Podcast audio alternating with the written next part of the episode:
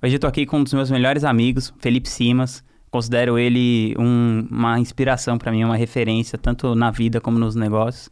O Felipe hoje ele é empresário do Thiago York, da Ana Vitória, da Manu Gavassi, mas ele já fez muita coisa legal assim na vida até ele chegar nesse lugar. Ele é, um, ele é o cara que mais se destaca disparado assim no, no meio do show business, é super reconhecido.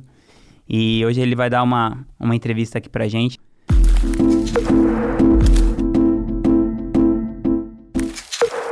Eu acho que o mindset que ele usa é, é muito parecido com as coisas que tem dentro do empreendedorismo digital, só que ele faz as coisas através de um outro caminho que para algumas pessoas pode ser até muito mais legal. Então, Felipão, queria que você contasse, cara, como que você saiu lá da, do esquema que você tava, tipo, de professor de publicidade para entrar na música. Vamos lá. Bom, obrigado pelo convite e pela apresentação. É... Pô, a história é longa, eu não sei de onde eu começo. Mas já que você falou em, em universidade, vou contar um pouco. Eu morava em Curitiba e na minha época de faculdade de publicidade, eu comecei a fazer festas, festas universitárias. Começa com a história do Halloween, então. Boa. É... Eu fiz uma festa que era o Mega Halloween. Mas esse foi o seu, seu primeiro evento? Não. O meu primeiro evento, na verdade, foi um show. Foi um show do Engenheiros do Havaí. Na verdade, muito inspirado. É... Eu, eu, era muito fã dos engenheiros na adolescência. E... Difícil de acreditar.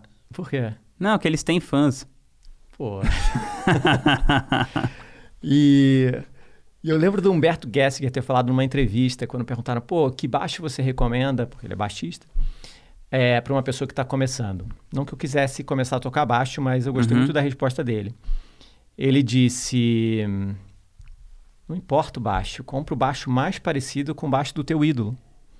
Com o baixo de quem te inspira a tocar esse instrumento. Uhum. Legal. É, anos depois, eu comecei o curso de publicidade e eu queria, enfim, fazer alguma coisa já no primeiro semestre para ganhar uma grana. E eu tinha ido num show do, dos engenheiros, uh, sei lá, uns seis meses antes, estava a casa cheia. E aí eu comecei a pensar e tentar entender como é que funcionava a produção de um show e se eu iria conseguir ganhar dinheiro com isso. Uh, liguei para o escritório na época, enfim, procurei em algum lugar. Eu acho que na, na revista, no Show Business, que uhum. é a uhum. referência dos contatos dos artistas, contatos comerciais. Na época pré-internet. Na época pré-internet. Liguei, lembro até hoje, o cachê era R$ 7.500. E uh, perguntei quanto custava para alugar a casa de show, a única casa de show assim de porte que tinha na época em Curitiba. Aí comecei a fazer uma matemática. Falei, poxa, se eu vender mil ingressos, eu pago essa conta aqui. Então, pô, se eu vender dois mil, eu vou ter 100% de retorno. Interessante, pô. No show que eu acabei de ir, tinha mais de dois mil, duas mil pessoas. Acho que esse negócio pode dar certo. E aí eu convenci um amigo meu de faculdade a convencer o irmão mais velho a vender um carro, que era um Uno, para a gente ba bancar, para ter um capital de giro, né? bancar os custos iniciais, tinha que dar entrada no cachê e tudo mais. Com aquela minha matemática simples, consegui, o convencimento foi fácil. É... Acontece que o show era uma quinta-feira, choveu, enfim. Eu encarei aquilo mais como uma faculdade do que qualquer outra coisa, porque não foram nem as mil pessoas para pagar a conta. A gente vendeu acho que uns 800 ingressos. É... Então a gente teve um prejuízo. É, o meu amigo e o irmão dele nunca mais quiseram saber de show. E eu levei aquilo como um Você perdeu a amizade dos dois? A amizade eu acho que não perdi, não. É, a gente. Eu, não tenho mais contato com ele hoje, ele foi até morar fora do país, mas enfim. Mas na época amigos. deu uma. Eu acho que não tão próximos, assim, mas, mas ficamos amigos. Deu uma afastada. É, deu uma afastada. E eu não sei ele com o irmão dele, é. Mas é, eu levei aquilo como um aprendizado. Eu tive que ir nas rádios comprar, negociar e comprar mídia. Eu, eu enfim, é, entendi um pouco como funcionava aquela dinâmica de contratação de um artista, de logística, de é, ônibus e carga, e de áreas de alimentação, rider técnico. E eu falei, poxa, eu vou fazer alguma coisa, pelo menos, com esse aprendizado, né? E na época, é, não havia escolas profissionalizantes, técnicas nessa área. Né? Nem hoje, né? Ah, hoje acho que tem. Tem algumas. Pelo menos, enfim, cursos, a gente acha.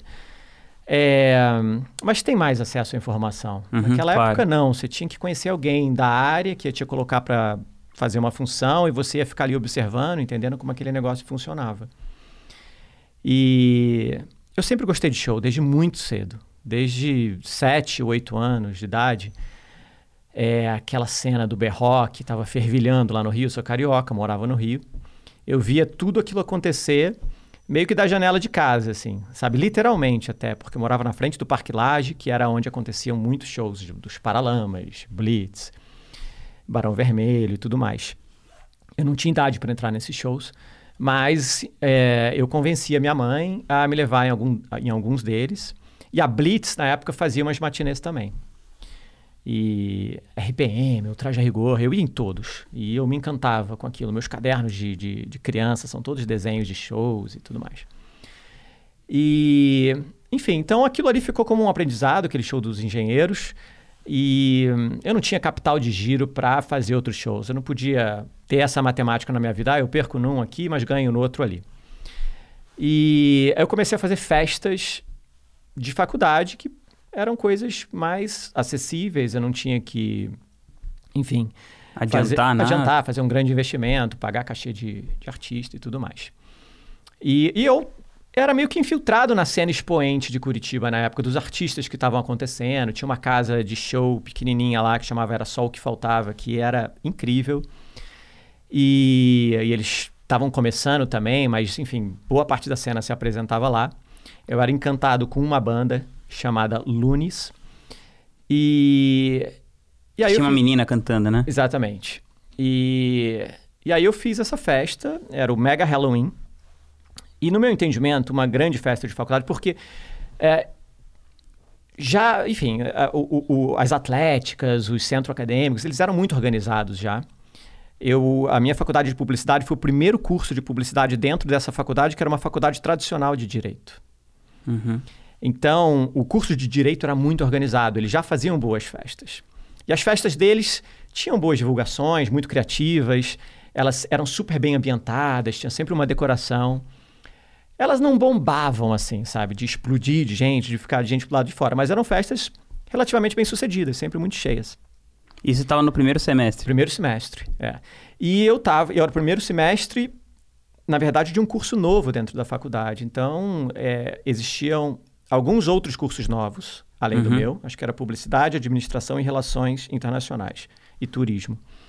É, dentro de uma faculdade muito tradicional de direito. Então, na verdade, é, ali se deu uma, não digo uma rixa, mas uma divisão, né? Tinha os caras que já estavam lá há 50 anos estudando, né? Num curso super tradicional e super bem organizado. E aquela galera nova que estava chegando nos cursos é, forasteiros ali, os forasteiros. E, e eu entendi como uma boa oportunidade de né, integrar esse pessoal novo que se sentia, de certa forma, um pouco deixado de lado ali, né? Ah, e aí eu criei essa. Na verdade, teve uma outra festa antes, mas eu vou dar os detalhes dessa que você me pediu, que foi o Halloween. Eu entendia que uma festa de faculdade, muito mais do que uma bela ambientação, é, deveria ter gente. As pessoas, quando elas estão na faculdade e elas querem sair à noite, elas querem encontrar gente. Então, o meu objetivo era, eu quero bombar essa, essa festa, deixar gente para fora. É, a casa, ela comportava duas mil pessoas. Então, eu comecei desde cedo, desde cedo, né, com muita antecedência, a fazer uma divulgação. E, por se tratar de um Halloween, eu procurei uma funerária para patrocinar. Né? Então, eu bati lá na porta da funerária e perguntei, vocês não querem patrocinar uma festa universitária? O que naturalmente causou muito estranhamento, né? Ele falou, olha, para ser bem sincero, não é meu público-alvo, né? É, eu falei, cara, não, mas assim, eu só preciso de um caixão. Ele falou, não, mas você é muito novo para isso, para ficar pensando nessas coisas. A gente vende planos aqui, planos funerários e tudo mais. Eu falei, cara, eu te dou convite para a festa, a festa vai ser muito legal, eu te devolvo o caixão depois de duas semanas, eu preciso desse caixão para fazer a divulgação. Na verdade, não só o caixão, o caixão e tudo que, enfim, eu quero montar um circo ali de, de, um, de um funeral. E eu vou montar esse funeral na frente das faculdades. Então, quando os alunos estiverem chegando, é, eles vão se deparar com aquilo e, a, e ali, a partir dali, é, eu vou divulgar o meu evento. Eu não me lembro bem como foi, mas eu convenci o dono da funerária a, a patrocinar e emprestar caixão, carro funerário e tudo mais. E aí eu montei esse circo, né? E, enfim, de início causava um estranhamento gigantesco. Falei, Caramba, morreu o reitor aqui, pô, que coisa mais estranha. o, o, na frente do, do, da faculdade, o velório e tudo mais. E aí eu aluguei um morto, né? Aluguei um morto, deixa eu explicar direito, né? Eu, eu aluguei, aluguei, eu contratei um amigo que estava desempregado. Não me lembro por quanto, e ele ficou, enfim, fazendo às vezes. Com certeza de... não foi por muito caro. É. de, de defunto ali, e ao invés das flores eu colocava os flyers da festa em cima. Então, na verdade, a pessoa entrava na faculdade, ela era convidada a assinar o livro, não sei como é o nome, livro fúnebre, sei lá, alguma coisa assim, e pegar um, um convite, né? Maravilha. Um flyer, né? Um flyer, é, um, desculpa, um flyer. E aí é, eu entrava, depois de sala em sala, com aquele caixão e o morto, e explicava sobre a festa. Falava, ó, oh, a festa, os ingressos estão à venda na cantina, quem quiser uh, comprar, corre, porque eles são limitados. E essa era a deixa pro, pro, pro, pro morto levantar e falar: ingressos limitados, eu vou lá comprar o meu. E ele saía. E aí eu oferecia um par de convites para quem. É, é, ficasse no lugar do morto. Ficasse no lugar do morto, né?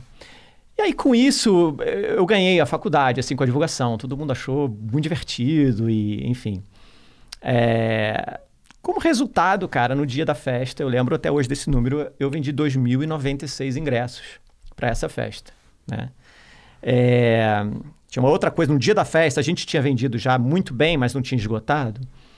E aí eu peguei um amigo meu que era carioca também e falei, cara, Curitiba na época era uma pequena cidade grande. Eu sempre costumava definir ela assim, sabe? Uhum. Como uhum. Talvez uma. É uma cidade grande com características muito provincianas. Então tem aquela coisa das pessoas pegarem o carro e ficarem rodando pela cidade para ver qual é a balada que está acontecendo ali, que está bombando. Eu falei, cara, você fica duas quadras antes oferecendo ingresso, porque qualquer lugar que você vai que tem cambista é porque os ingressos estão disputados, né? Então, na verdade, eu tinha um cambista eterno, né? Eu botei ele para vender ingresso na rua. E, cara, ele voltou, assim, em menos de 10 minutos e vendeu os 100 ingressos, né? Ali eu entendi. Eu falei, cara, pô, o negócio aqui vai ser... E aí eu me dei conta, eu falei, caramba, eu não pensei em decoração, não pensei em nada, cara, assim. Mas a casa estava abarrotada e todo mundo adorou a festa porque estava lotada.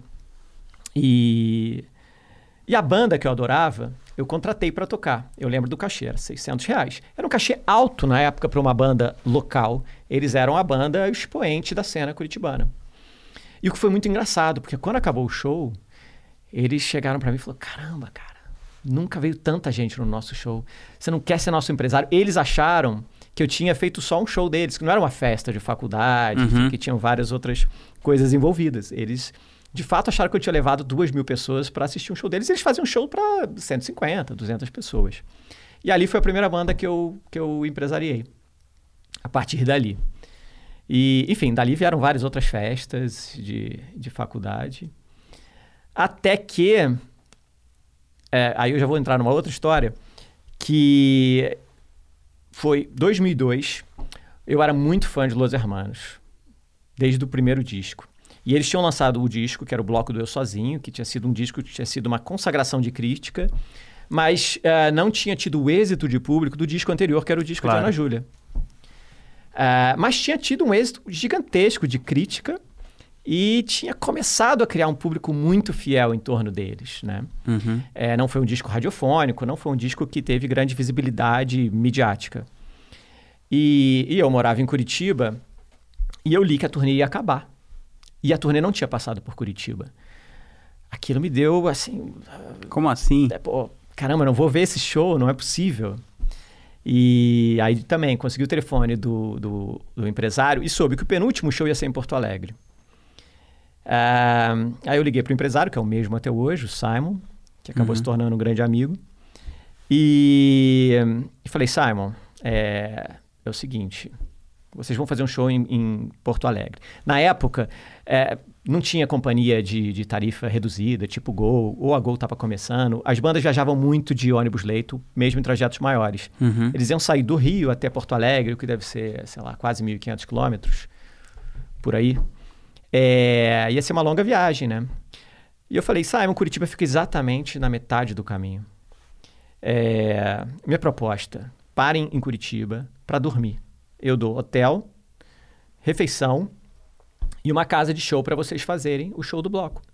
E a gente divide a bilheteria. Você topa? Cara, ele topou de primeira. Você falou, claro, vambora. Ele não me conhecia. E, e a gente fez esse show. Foi numa terça-feira, se não, não, me engano. E também com a casa abarrotada, mas eram 600 lugares. Uhum. É um show que é histórico para eles, até hoje eles lembram com muito carinho. Enfim, a casa era muito pequena, eles eram oito no palco, tinha o pé direito muito baixo, a luz muito em cima deles, então eles suavam em bicas. E. Enfim, e a partir dali, esse foi o último show do bloco. Uh, o Simon já me ligou em seguida, depois que eles gravaram o Ventura, que foi o disco seguinte.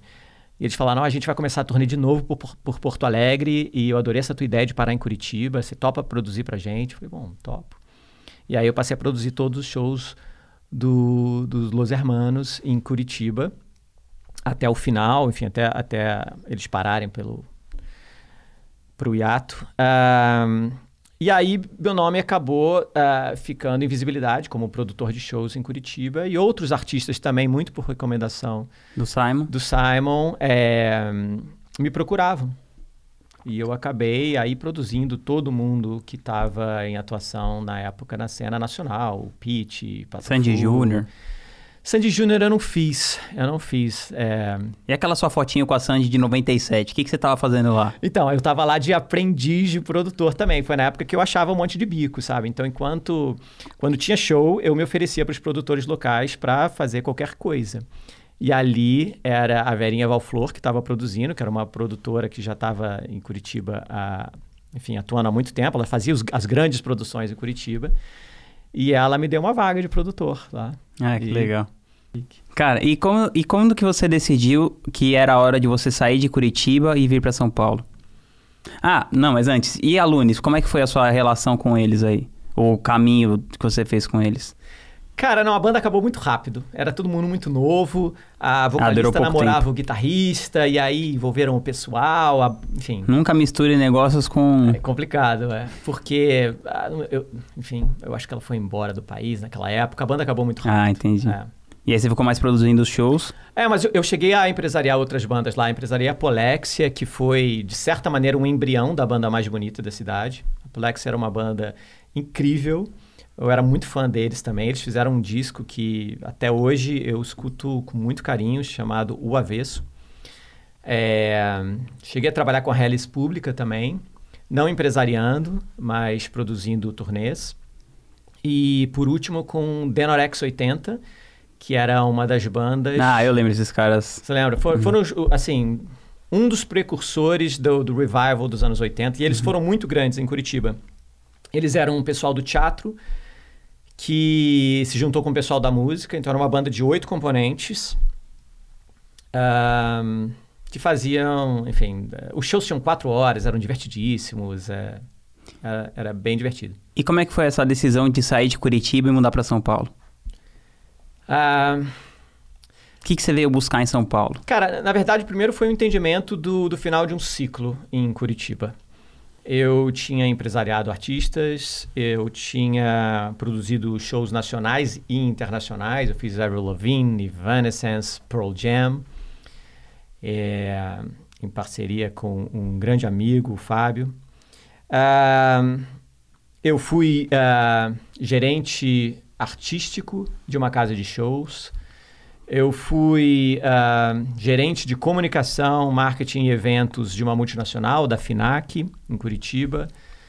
Uh, eu tinha entendido que, enfim, é, é, já tinha dado o que tinha que dar. E eu falei, bom, vou para São Paulo. Você tinha quantos anos quando você saiu de Curitiba? Uh, peraí, fazendo conta. 30, é. Você ficou uns 10 anos lá, sei é, lá. Ah, foram é, 10 anos. Certo. Cara, eu vim para São Paulo com uma oportunidade. Eu tinha um amigo que gerenciava um centro de eventos, que, que girava muito bem. E eu me ofereci a criar um braço de negócios para oferecer atrações artísticas, ou seja, né, ser, de certa forma, um intermediário e um consultor sobre atrações artísticas para eventos co é, corporativos. Certo. Tá? Os eventos que aconteciam lá. É, eu vim, eu fiz um planejamento para ficar um ano em São Paulo enquanto o negócio não decolasse. E o negócio não decolou. Né? O, o, o enfim, o, enfim, uma série de fatores que não vem ao caso eu, eu colocar aqui. Uhum. E, e aí, no meio do caminho, quando eu senti que não ia decolar mesmo, eu falei, bom, eu tenho que mudar o rumo, né?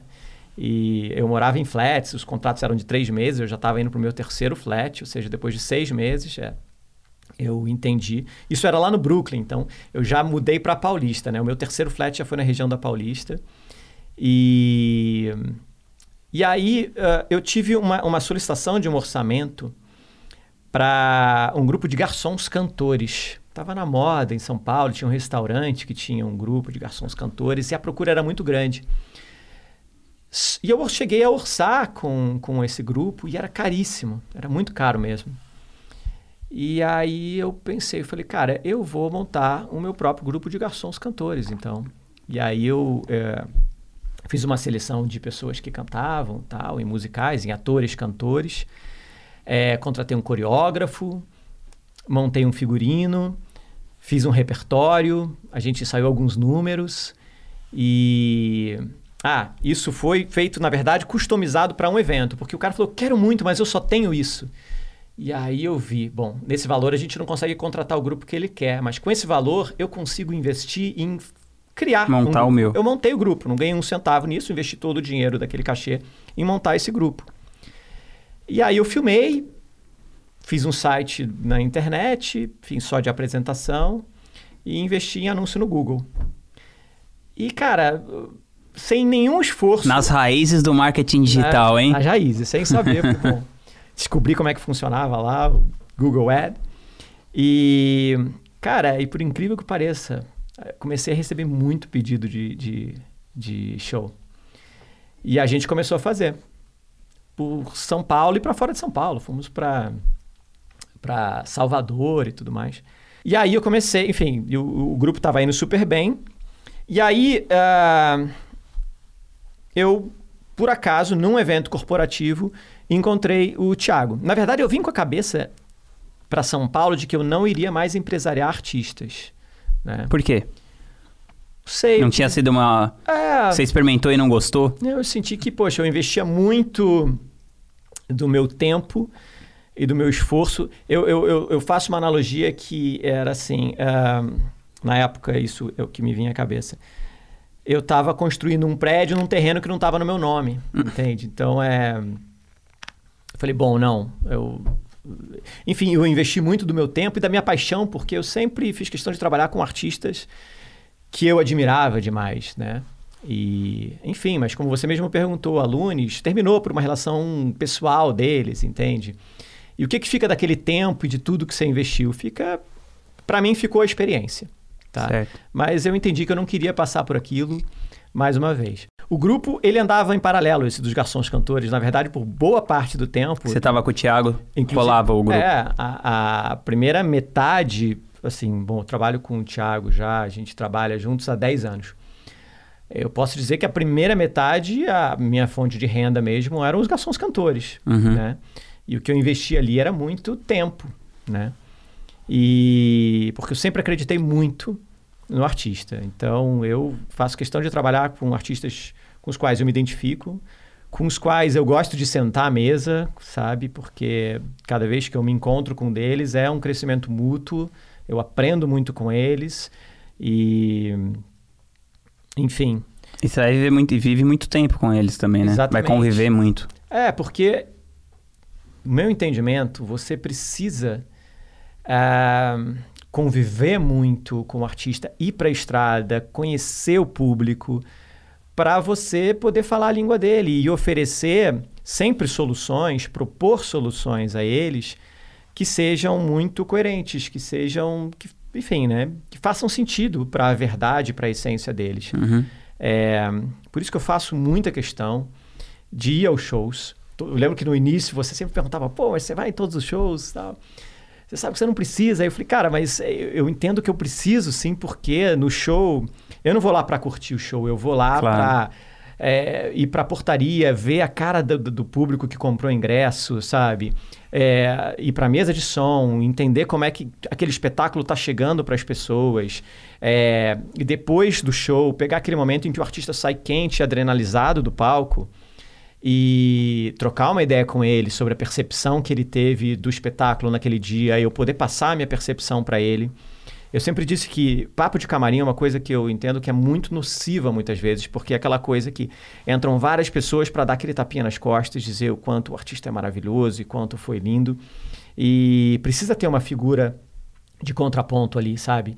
De, de, de, fazer uma função de espelho, de mostrar talvez coisas que não foram tão bem assim e tudo mais, sabe? Porque uh, eu acho que a maior contribuição. E eu tinha uma brincadeira com o Thiago e com a banda dele. A banda dele, na verdade, era uma banda de dois, era, era uhum. um power trio, né?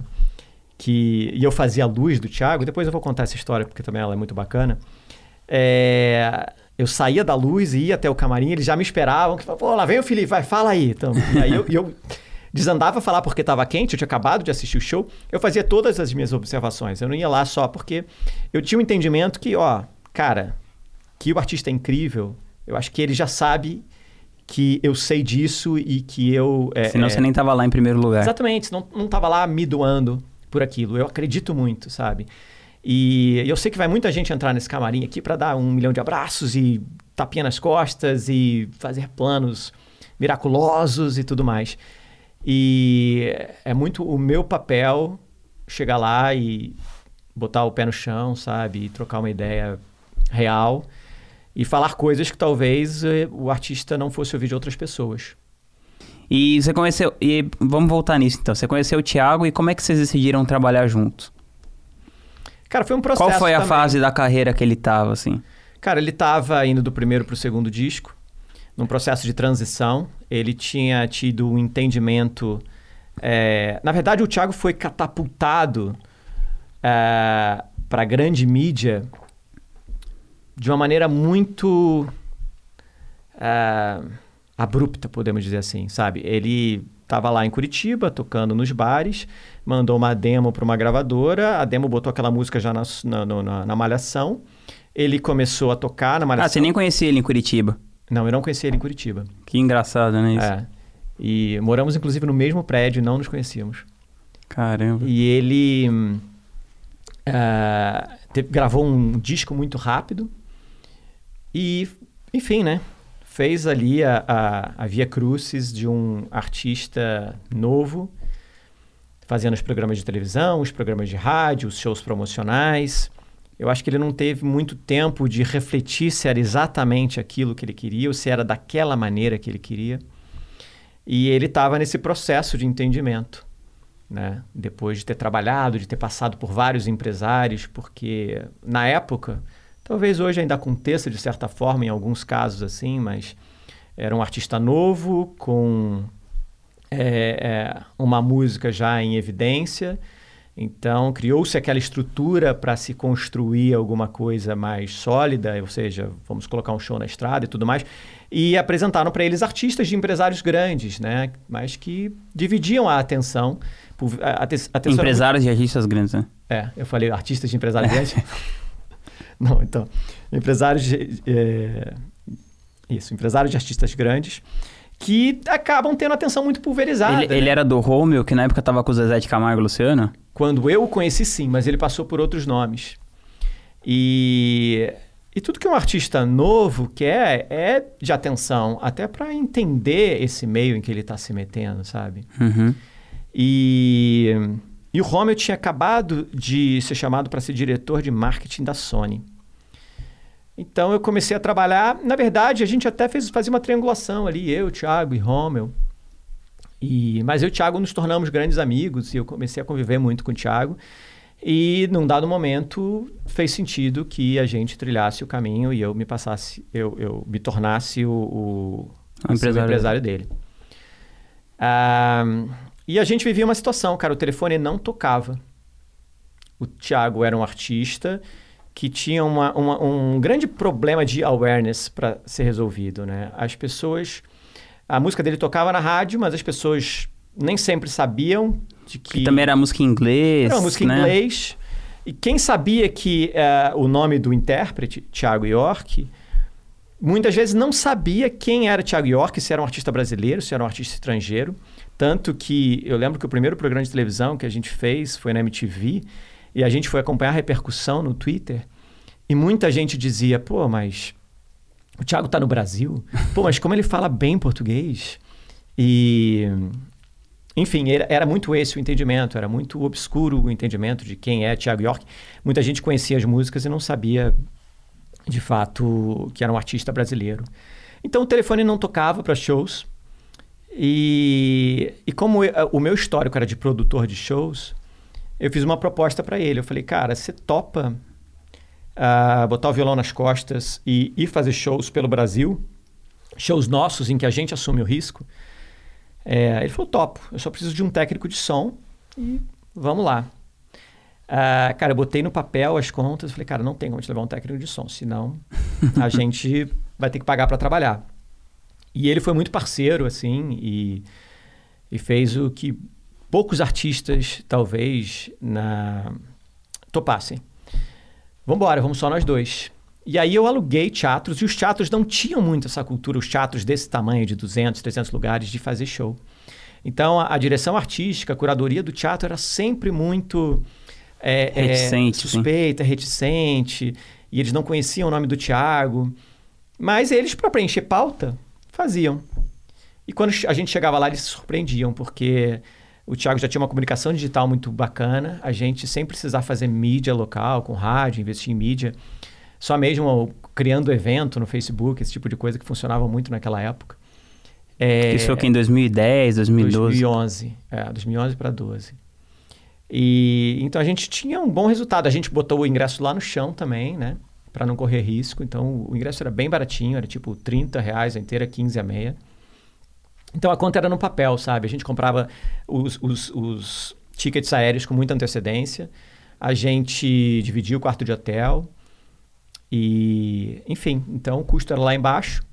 A gente tirava um dinheirinho ali, que não era grande coisa, mas. E aí a gente começou a fazer o Brasil inteiro, sabe? E tem uma coisa muito engraçada, porque no primeiro show foi em Curitiba, no Teatro Regina Vogue. O que, que acontecia? A gente usava a estrutura do teatro, a gente não tinha como alugar som e luz, uhum. então a gente ia muito na sorte. Era no padrão Elk. É o que temos. É o que temos, esse aí a gente chegava. Não tem o. O, tinha teatros que tinham uma estrutura boa tinha outras que a gente penava. Né? E o Thiago, para passar som, era realmente muito. É, era muito sacrificante mesmo. Ele né? é muito perfeccionista e é, tal. Tinham passagens de som que ia duas horas, sabe? Ele ia lá para a plateia. Mas isso também criou nele o, o, o, grande artista que ele é no sentido de, de conhecimento técnicos. Sabe? Deu musculatura para ele. Musculatura gigantesca, sabe? E então nesse primeiro show, o cara da, do teatro que fazia luz, é, cinco minutos antes do show começar, ele chegou para mim e falou: Cara, seguinte, minha mulher tá em casa com minha filha de cinco anos. É, minha mulher tá com síndrome do pânico, não tem outra possibilidade, eu tenho que ir para lá.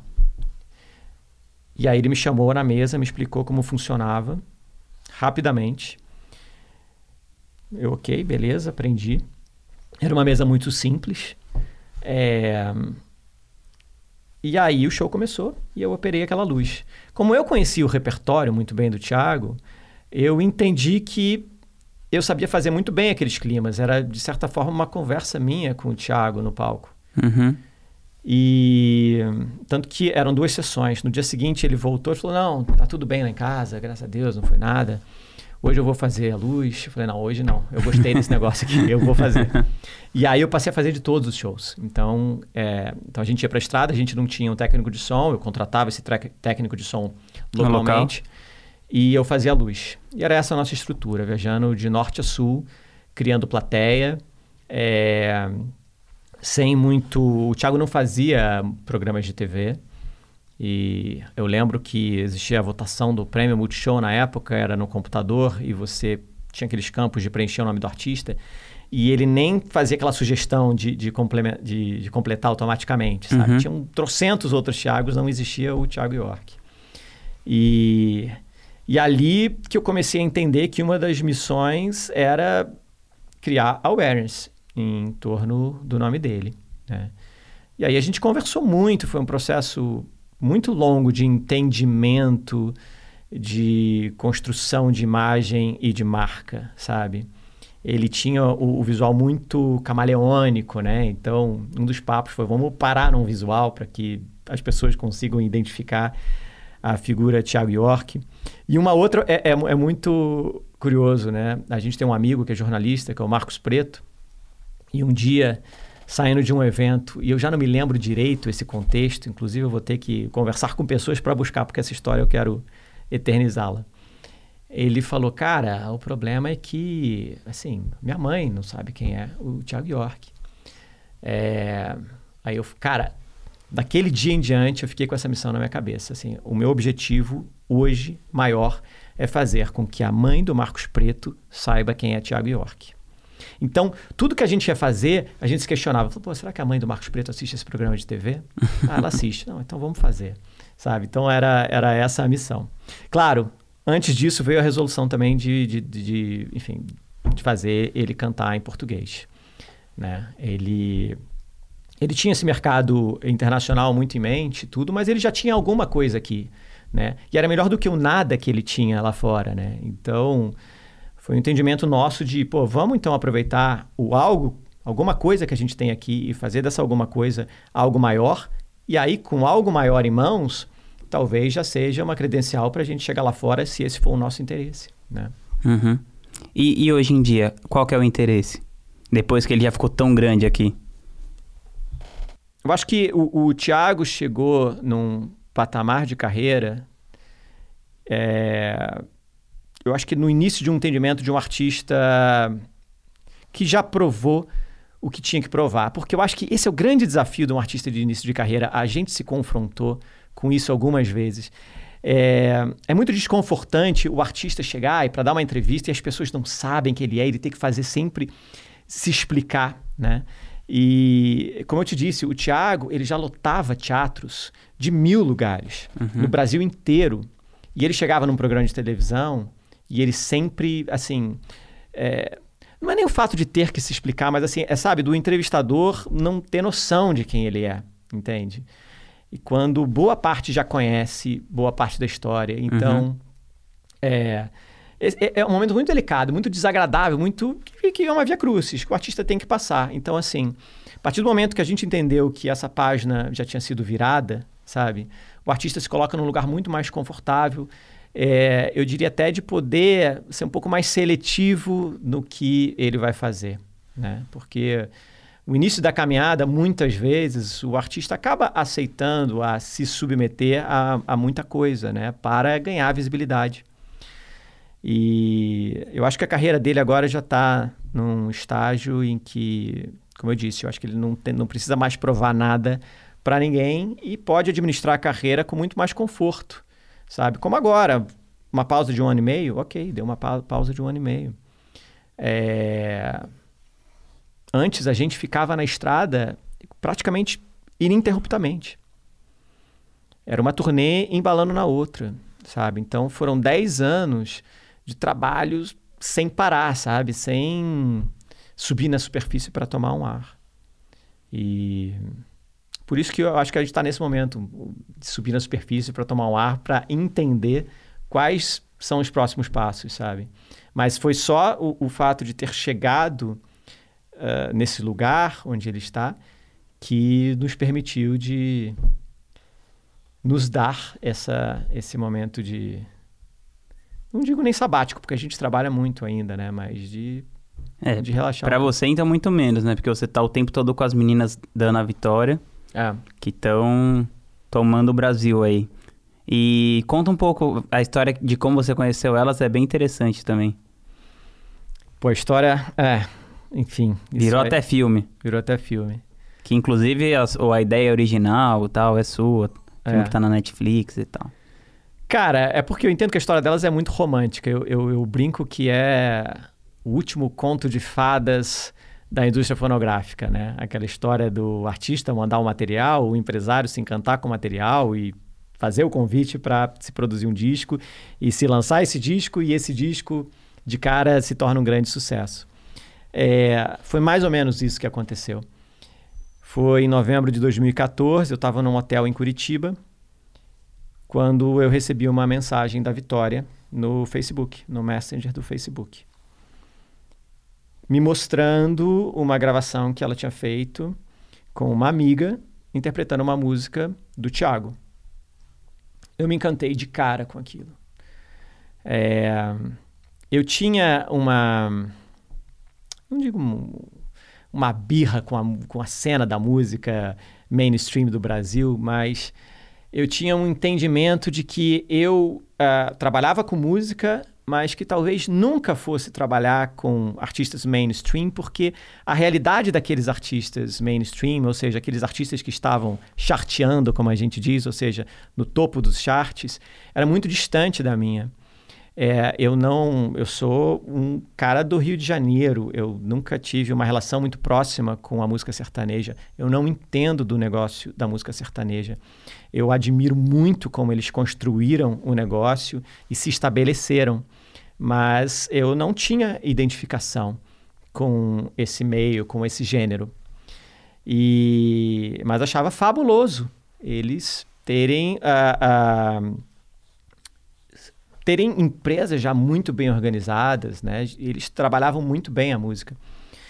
E, e eu achava ao mesmo tempo a cena de nova MPB muito uhum. chata e pretensiosa, né?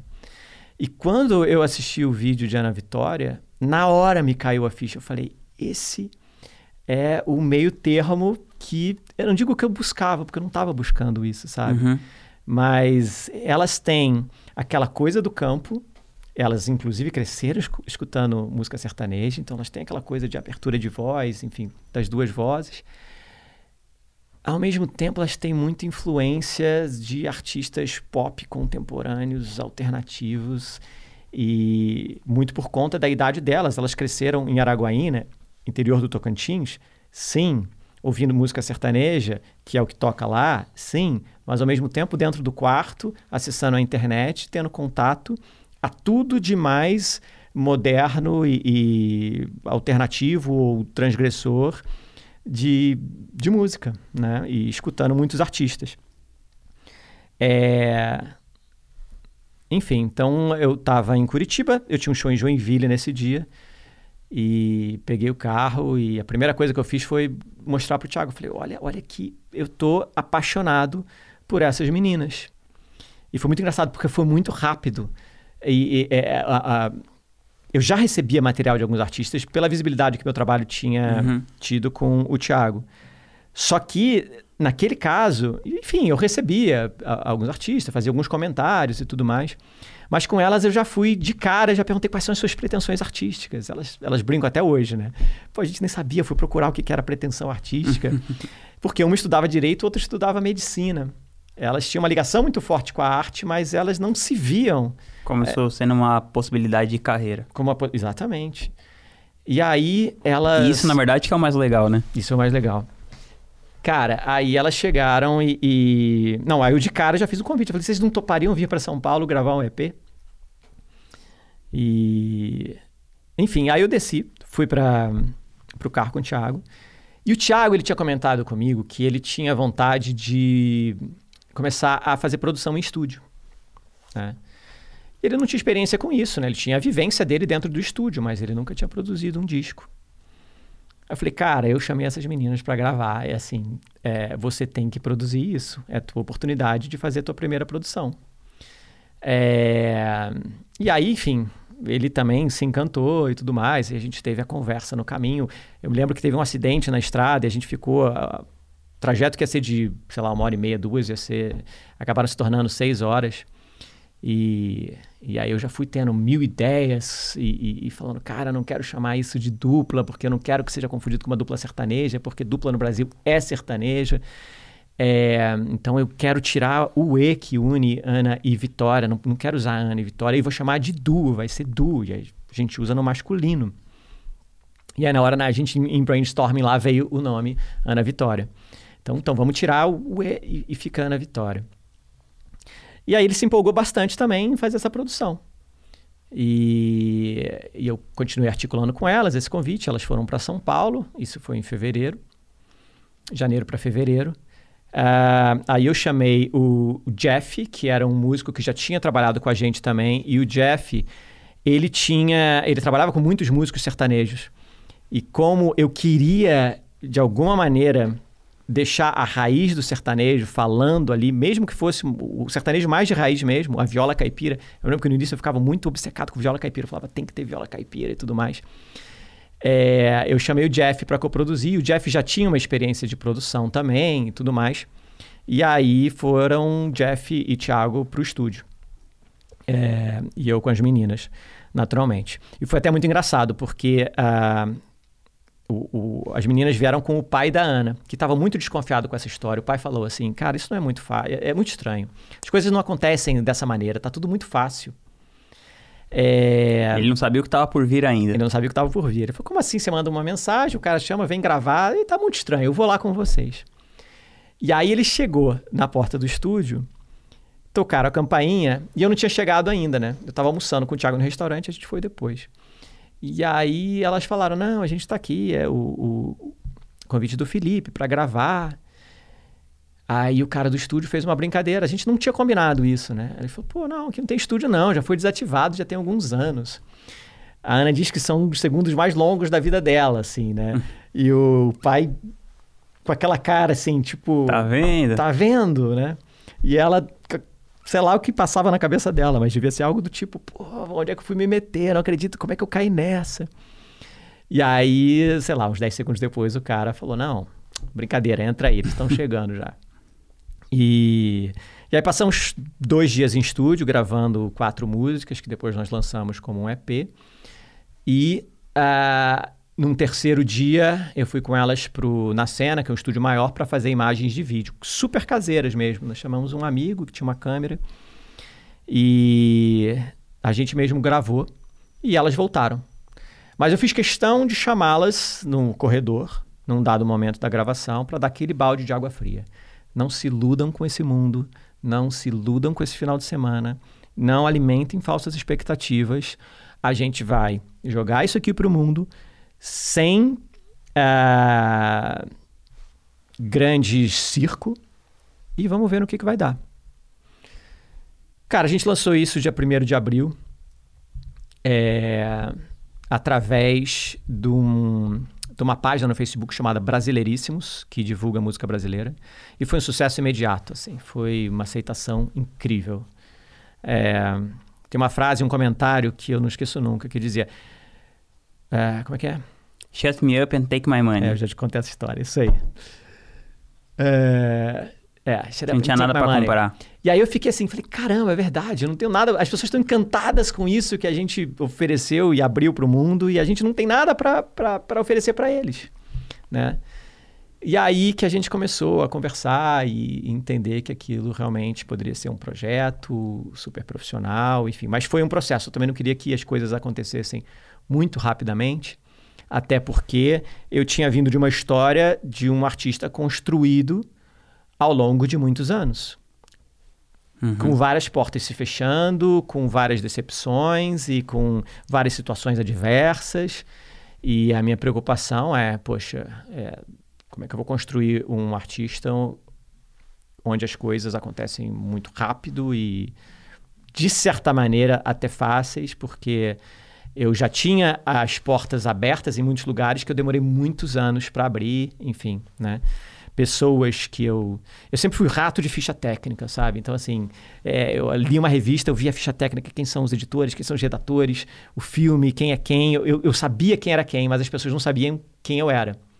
Então, foi um processo muito longo de eu ir conhecendo essas pessoas, essas pessoas é, é, é me conhecendo, ganhando confiança em mim.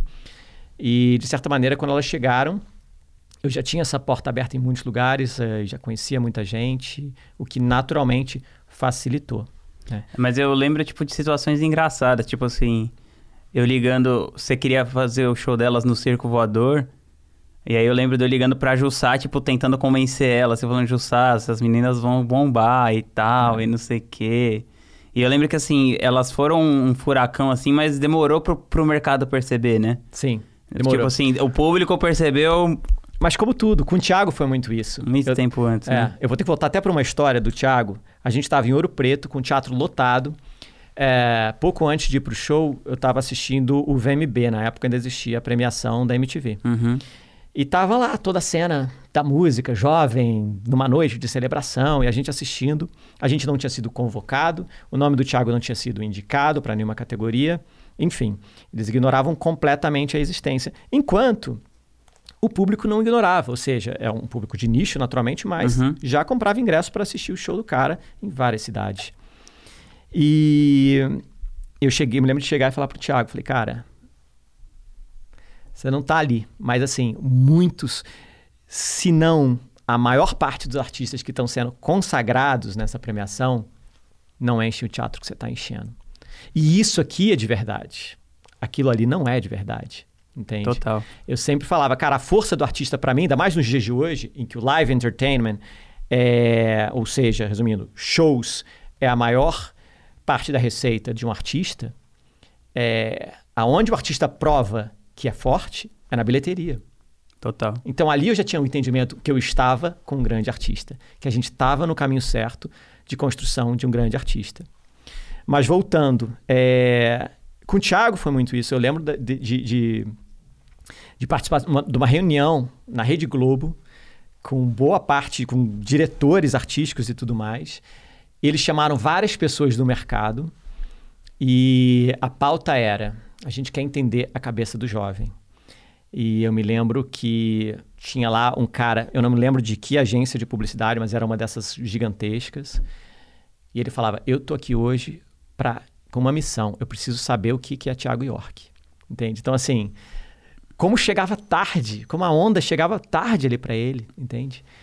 E eu explicando, falei, cara, Thiago York hoje é um artista que vende 5 mil ingressos quando a gente vai pra Concha Acústica em Salvador, sem um anúncio na mídia, sabe? E, enfim, e de certa maneira com as meninas foi isso também. Esse exemplo que você conta lá do Circo Voador, eu me lembro a minha dificuldade para fechar aquele show, por isso que eu pedi a tua ajuda. Para quem não sabe, eu acho que a maior parte das pessoas não sabe, Rodrigo tinha um grande escritório ali na Alameda Franca, com um monte de gente trabalhando, e aí você estava diminuindo as- o, o teu time, e tinha uma sala vaga, e eu não me lembro se você me convidou, se eu me convidei para Não, eu te sublocar convidei. é, um espaço ali. E então a gente tinha escritório junto e você. Foi massa. É, não, a gente trocava muita ideia e você me ajudou muito com muitos contatos. E. Enfim, e com a nossa troca de que sempre foi muito produtiva. Então esse show no circo. é, eu tive grande dificuldade e eu já sabia, né, pelo meu histórico de shows. Foi assim, a primeira turnê que a gente lançou delas, a minha ideia era, vamos fazer uma turnê voz e violão. Elas vão passar, de certa maneira, o que eu passei. É, vamos fazer lugares pequenos, com pouca estrutura, porque isso vai dar calo para elas. Só que assim, a gente abriu bilheteria, era de coisa de três minutos vender todos os ingressos. Aí abri a segunda sessão, três minutos vendia tudo. Aí abri a terceira sessão, a gente chegou a fazer três shows no mesmo dia. Eu falei, caramba, o negócio vai andar muito rápido, eu preciso criar Uma é, estrutura. uma estrutura. Eu preciso criar um show grande, porque em pouco tempo elas vão estar tocando em festival. Então a gente precisa ter uma estrutura, precisa ter um show de banda. E aí a gente bancou, vamos fazer então, mesmo que naturalmente os- esses primeiros shows não vão se pagar, muito pelo contrário, a gente vai ficar muito deficitário, porque a gente já vai ter que ir com uma estrutura para se preparar para o final dessa primeira perna de turnê, já chegar e fazer shows maiores. E de fato foi o que aconteceu. O primeiro show, depois dessa turnê de dois, três meses, em lugares bem pequenos, já foi Cine Joia e Circo. Ambos lotados, com ingressos esgotados em poucos dias. Mas para fechar esse show, eu lembro lá do, do, do curador do circo me ligar e falar: Olha, Felipe, vamos é, fazer elas e mais um outro artista. E era um artista que eu admirava bastante, inclusive. E o empresário dele ficou muito chateado comigo com a minha negativa de tê-lo no show. E o meu argumento foi: Cara, eu acredito que esses dois artistas, eles, é, é, cada um da sua maneira, eles enchem essa casa. A gente não precisa unir essas forças. E eles ficaram muito com o pé atrás, mas fizeram. É, talvez muito por conta do teu aval, né? e eu nunca tinha feito show do Thiago lá no circo. e exceto em festivais e tudo mais, mas eu não tinha lidado diretamente com a curadoria do circo. E aí uh, fizemos e foi lindo. E é, esgotou, eu lembro, foi é, um estouro. É. E aí, voltando só para o que você falou do filme, uh, desde o início tinha sido uma ideia de fazer um filme para lançar as músicas, mas naturalmente fazer um filme requer recursos financeiros, tempo e acabou não sendo essa a prioridade, correr atrás desses recursos. E para o segundo disco, a gente entendeu que haveria espaço. Fui atrás de algumas produtoras, todas para mim, todas falaram para mim que era impossível produzir naquele espaço de tempo com aquela, com aquela quantidade de dinheiro. Falei, beleza, então faremos nós. Eu mudei o contrato social da, da nossa empresa para colocar no, no, no objeto lá do KINAI, produção audiovisual. Cara, e fui atrás de absolutamente tudo, desde elenco, é, locações um, e todos os profissionais que prestaram serviço, desde o câmera ao iluminador, a contra-regra. E, obviamente, escolhendo antes de, de, de, de, tudo isso o roteirista, que, por sua vez, era o diretor também, no meu entendimento. Se o cara que escrever for o diretor, a gente pode ir fazendo alterações ao longo do, das filmagens diretamente no set, a gente vai ter muito mais autonomia. E o roteirista, como ele vai escrever uh, uh, um roteiro sob encomenda, ele já pode escrever tendo ciência da limitação de orçamento, ou seja, ele não pode viajar muito, né? Não pode desenhar uma cena no aeroporto, é, a gente não vai ter como ir para um aeroporto gravar. E eu tenho, eu, tanto que eu, o, o, meu briefing para ele foi o seguinte, falei, cara, se o roteiro tiver, o filme tiver que se passar inteiro dentro de uma sala, que se passe. Isso é o que eu tenho de dinheiro, isso é o que eu tenho de tempo. Agora, essa é a tua missão escreveu o roteiro. Mas é claro, a gente, ele escreveu o roteiro com muitos subsídios, né? Porque a gente levou para ele muitas histórias verdadeiras das meninas, porque a ideia era fazer um filme autobiográfico. Uhum. Desculpa, um filme de autoficção, ou seja, que mistura autobiografia com ficção. Ou seja, tudo que está lá aconteceu de certa forma, não necessariamente da maneira Do jeito como que está é retratado lá. É, boa parte dos personagens de fato existiu. É... Mas, por exemplo, o filme é passado no Rio, a história foi toda em São Paulo, né? Ah, tem uma cena que, do filme, quando elas vão conhecer o empresário, que é baseada naquele susto lá do estúdio, né? Então, elas chegam, mas só que ao invés delas estarem levando o pai, a Vitória está levando um extintor de incêndio, né? E a Vitória, a, a Ana pergunta, por que, que você está com esse extintor? Não, é para para a gente se proteger, não sei o que, que a gente vai encontrar. E aí, quando a assistente, no caso do meu personagem lá, do empresário, abre a porta, ela fala: Não, não estou sabendo de nada. Não estamos esperando ninguém, não. E aí depois ela desmente: Não, estou brincando. Enfim, então foi uma cena inspirada nesse acontecimento. Uhum. Como tem uma outra, uma fala, por exemplo, da Ana, no momento em que elas entram no quarto do hotel no Rio, que foi totalmente inspirado no, numa cena muito bonitinha que eu presenciei, com, que eu vivi, na verdade, com elas, né? Estávamos os três chegando no Rio, a primeira vez que elas estavam indo para o Rio, e elas estavam preenchendo a ficha do hotel, e a Ana estava colando da Vitória o que preencher. E ela perguntou: Eu coloco o que aqui, Vitória, em profissão? Cantora, é? E foi muito bonitinho. Eu tenho até uma foto desse, desse, desse momento. E eu pedi muito pro roteirista, né? Pro, pro Matheus. Eu falei, cara, isso tem que estar tá no filme. E aí ele, colo ele colocou como uma cena. Ele colocou. Elas estão entrando no quarto e a Ana fala, pô, eu até botei cantora na ficha do hotel. Enfim, então tem várias menções ali no filme, muito discretas, a situações reais. reais né? O técnico de som que dá uma bronca nelas e elas se assustam. Isso de fato aconteceu. É, é o, o, técnico que trabalha com a gente até hoje, o gringo, que ele não tem papas na língua e ele dá bronca no artista mesmo. E, e eu adoro isso porque ele é um cara que não tem. É, como eu te disse, boa parte das pessoas. Eu acho que esse é um dos grandes é, males que, que, que, que, que acometem boa parte dos artistas bem-sucedidos. Eles se cercam de pessoas que dependem de certa maneira dele, né? E que acabam falando só o que ele quer ouvir. Eu brinco que é a síndrome de Michael Jackson, entende? Então quando vem um cara lá e joga real, fala: "Cara, o que você está fazendo não é tão legal, cuida disso". Ele talvez perca o emprego. Então, uma boa parte das pessoas querendo manter né, seus empregos, elas ficam com o pé atrás do que falar. A política do tapinha nas costas. Do tapinha nas costas e ficam falando o que aquele cara quer ouvir, ou enfim, o que aquela pessoa quer ouvir. E isso é muito prejudicial né, para o artista. E, e, e, esse foi meu, meu grande receio, sempre, sabe? E o gringo é esse cara que fala tudo. Teve um primeiro show do Thiago no Espaço das Américas, que tinha cobertura do Fantástico e tudo mais. A gente estava vibrando de estar ali. E aí o, o, acabou o show, desci com ele e tal, a gente se apertou a mão, entrou no camarim, e aí de repente entra o gringo assim, falou: Porra, Thiago! Caramba! Você passou o som de uma maneira, tocou de outra. Assim você vai se queimar, vai queimar o Felipe, vai queimar a mim. Você tá louco, cara? E o Thiago assim olhando pra mim sem entender. Eu falei, cara, desculpa, né? Tinha muita gente, eu me empolguei, não tô acostumado a fazer show tão grande assim. realmente eu sentei a mão e tal. Ele falou, cara, você tem que cuidar com isso. Enfim, aí ele saiu, a gente riu, né? E eu falei, pô, é legal isso do gringo. Não, podia não ter sido agora, né? A gente tá vivendo esse momento, posso. Eu podia ter esperado 5, 10 minutinhos, mas é muito legal. Dificilmente um outro cara hum. teria coragem de entrar e falar aquilo, sabe? Que é um toque importante pra caramba, né? E enfim, então é, é, é muito legal você estar tá cercado de pessoas que entendem que têm liberdade para falar tudo e não é nem que, que, que podem, mas que devem falar tudo, porque isso agrega muito, acrescenta muito ao artista e ajuda muito a fazer com que ele não se perca nesse meio que é maluco. Que eu costumo sempre dizer, cara, esse é um meio que historicamente dá merda. Porque se você for ler as biografias, dá merda. Bate no muro. É, Cara, o artista tem que lidar com situações muito difíceis, sabe? De você estar tá em cima do palco com 5 mil pessoas falando eu te amo tal.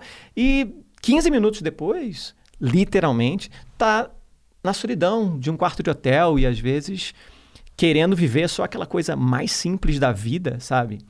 E, e do qual ele é privado naquele momento, sabe? Enfim, isso é uma das situações só. Eu, eu, eu sempre também dou um exemplo. É, quando viajava eu e Thiago, era muito bacana, porque a gente, a gente aproveitava da maneira que dava as cidades. Mesmo que, assim, uma vez a gente foi para Londrina. E a gente, uma vez a gente sempre ia para Londrina fazer show no Teatro Marista. É um teatro que fica dentro de uma escola. E a gente tinha nosso restaurante predileto lá. E a gente adorava terminar o show e ir para aquele restaurante. A gente acabava os shows e ia direto para um restaurante, né? O Thiago atendia os fãs, a gente recolhia tudo, pegava um táxi e antes de ir pro hotel, ia para um restaurante. E, enfim, como eram sucessivas as vezes que a gente ia para cidades, a gente acabava tendo um restaurante favorito em cada uma. E muitas vezes a gente ficava contando os dias, pô, a gente vai comer naquele restaurante e tal.